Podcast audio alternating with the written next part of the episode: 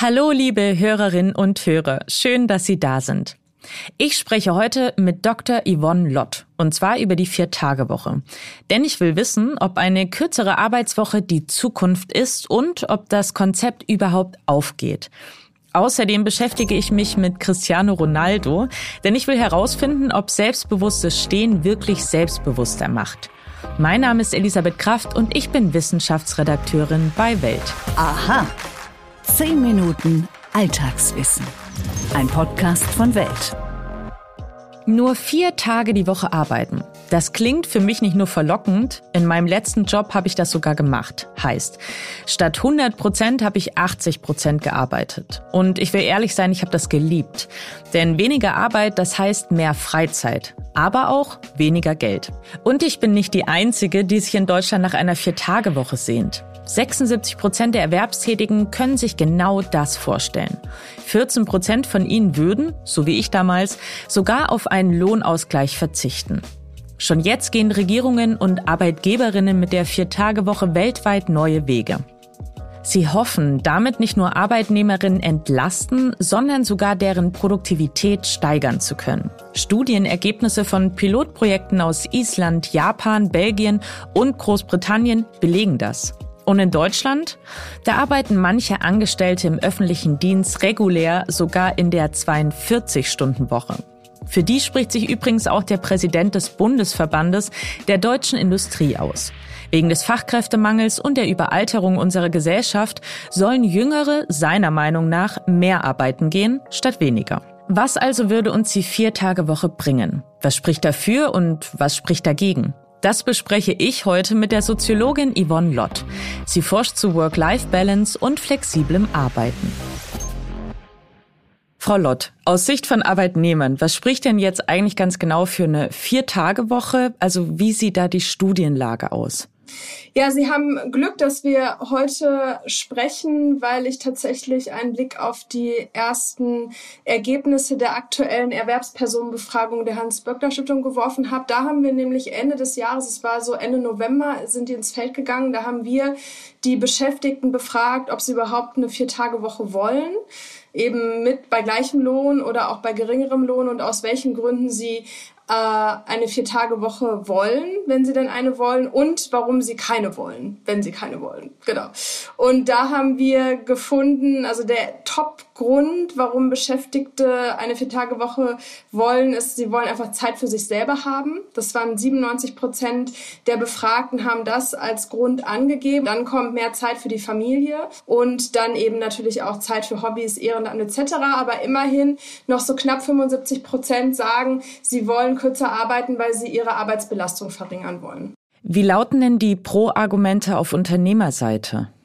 Für die Unternehmer ist die, das Angebot einer Vier-Tage-Woche ein wichtiges Instrument zur Gewinnung und Haltung von Fachkräften. Ich war neulich, also jetzt anekdotisch, war ich bei einer Tagung, da wurde ein Ergebnis vorgestellt, Forschungsergebnisse von einem aus Österreich, von einem IT-Unternehmen, das sich entschieden hatte, aufgrund des starken Fachkräftemangels und weil sie überhaupt gar keine Beschäftigten mehr gewinnen konnten auf dem Markt, die haben sich dann entschieden, eine Vier-Tage-Woche anzubieten, wirklich im Sinne einer kürzeren Arbeit Arbeitszeiten und siehe da, die Bewerberzahl ist exzellent. Die haben die Crème de la Crème äh, der Beschäftigten in der IT-Branche gewinnen können und stehen super da. Gerade weil sie auch wirklich eine der ersten waren, die dieses Instrument, also dieses Angebot den Beschäftigten, den BewerberInnen gemacht haben. Und natürlich hat es dann auch noch andere, andere äh, positive Folgen, kürzer zu arbeiten. Die Beschäftigten sind insgesamt zufriedener, die sind zufriedener mit ihrem Job, die äh, können sich besser holen, die haben dann auch einfach mehr Zeit eben für Erholung, können dann auch wieder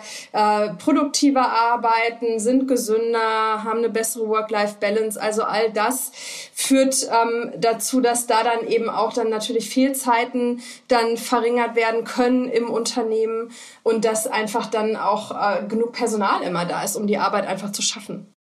Besteht denn die Gefahr, dass Arbeitnehmer jetzt einfach fünf Tage Arbeit in vier Tage quetschen und dadurch noch viel gestresster werden?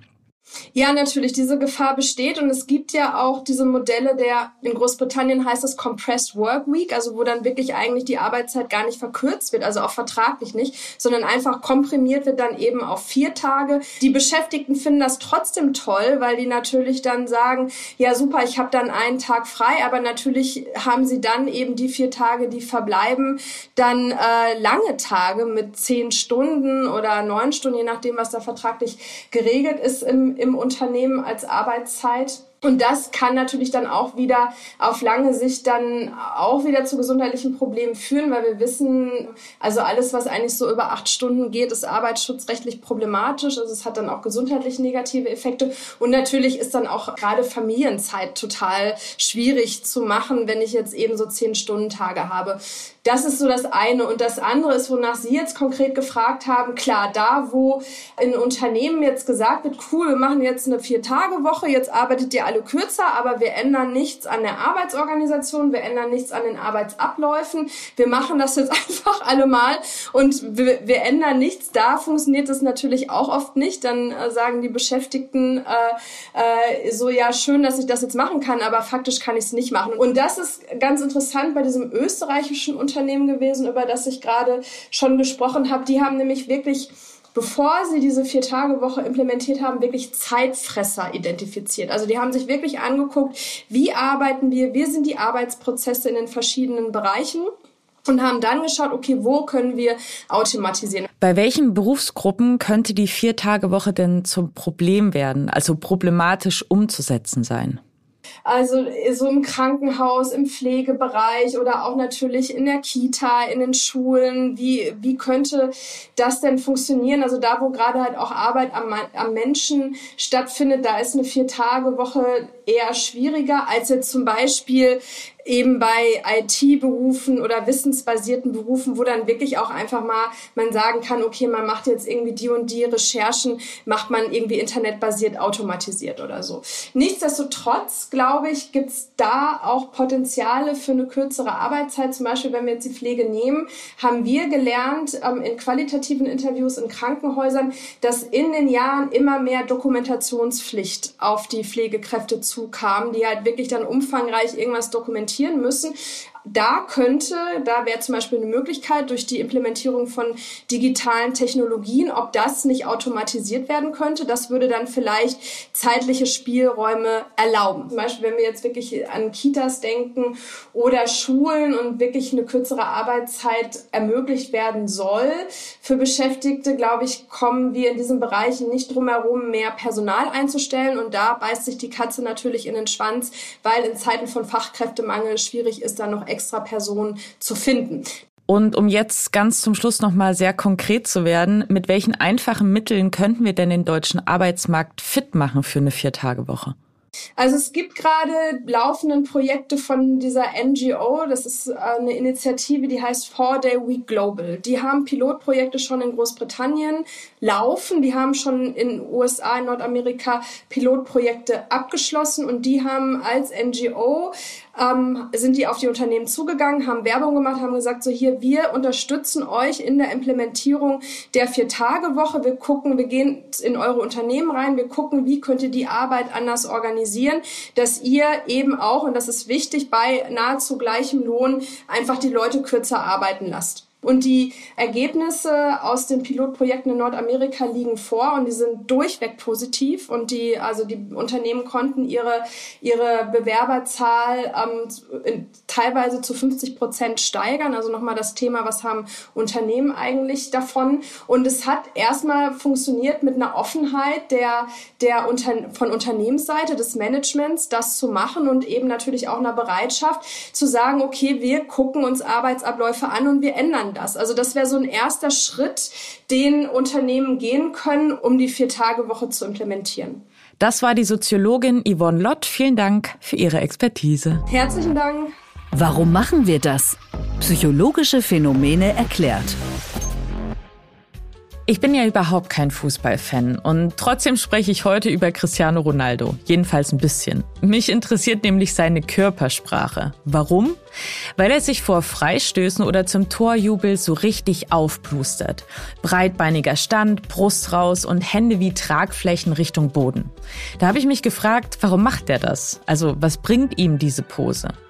Bei meiner Recherche stieß ich dann auf einen Namen für das Phänomen, und zwar Powerposing, was übersetzt so viel wie Posen der Macht bedeutet. Und tatsächlich gibt es dafür noch mehr Beispiele. Etwa Hollywoods Wonder Woman aus den 1970er Jahren. Vielleicht musstet ihr beim Namen des Phänomens aber auch an Cobra-Schlangen denken, die sich zur Abschreckung ihrer Gegner so aufrichten und ihren Hals wie ein Schild spreizen. Diese Assoziation hatten im Jahr 2010 auch mehrere US-Forscherinnen. Das Team um die Psychologin Amy Cuddy ging der Frage nach, ob uns ein absichtlich breitbeiniger und sicherer Stand mächtiger macht. Und ob etwa ein Buckel mit gesenktem Blick genau das Gegenteil bewirkt. Cuddys Forschungsergebnisse jedenfalls stützen die Hypothese. So fand das Team unter anderem heraus, dass wer sich eine Minute offen und raumeinnehmend hinstellt, seinen Testosteronspiegel in die Höhe treibt. Und damit nicht genug. Gleichzeitig sinkt demnach auch der Spiegel des Stresshormons Cortisol. Teilnehmende zeigten nicht nur eine höhere Risikobereitschaft, sondern schätzen sich auch mächtiger ein. Leider hat die Sache einen Haken und ist deshalb mit Vorsicht zu genießen. Bis heute ließen sich Cuddys Ergebnisse nicht wiederholen. Eben das machen WissenschaftlerInnen mit den Experimenten von Kolleginnen aber, um zu prüfen, ob deren Ergebnisse allgemeingültig sind. Dass sich der Begriff Powerposing dennoch so hartnäckig hält, das liegt vor allem an einem Vortrag von Amy Cuddy selbst. Der Videomitschnitt aus der Vortragsreihe TED Talks wurde insgesamt fast 90 Millionen Mal geklickt und zählt seither zu den erfolgreichsten Videos der Reihe. Dennoch, aktuelle Studien legen nahe, dass Machtposen tatsächlich eine Wirkung haben könnten. Und zwar auf unsere Selbstwahrnehmung. Zwar werden wir nicht mächtiger, können uns aber selbstbewusster fühlen und dadurch besser wahrnehmen. Das belegen unter anderem die Ergebnisse von Untersuchungen mit Menschen, die Pferde durch einen Parcours führen sollten. Und damit sind wir auch schon wieder am Ende unserer heutigen Folge angelangt. Ich fand total schön, dass ihr dabei wart und freue mich natürlich, dass ihr auch beim nächsten Mal wieder einschaltet. Bis dahin könnt ihr mir einen sehr großen Gefallen tun, der da wäre, unseren Podcast auf den Plattformen zu abonnieren. So verpasst ihr nämlich auch in Zukunft keine Folge mehr. Bei Apple Podcasts und Spotify könnt ihr uns sogar eine Bewertung da lassen. Über fünf Sterne freuen wir uns natürlich am meisten. Wenn ihr Anregungen, Fragen, Kritik oder einen Themenvorschlag habt, dann schickt mir den doch per Mail an wissen.welt.de. Ich freue mich schon jetzt auf eure Mails und wünsche euch einen wunderschönen Tag. Eure Elisabeth Kraft.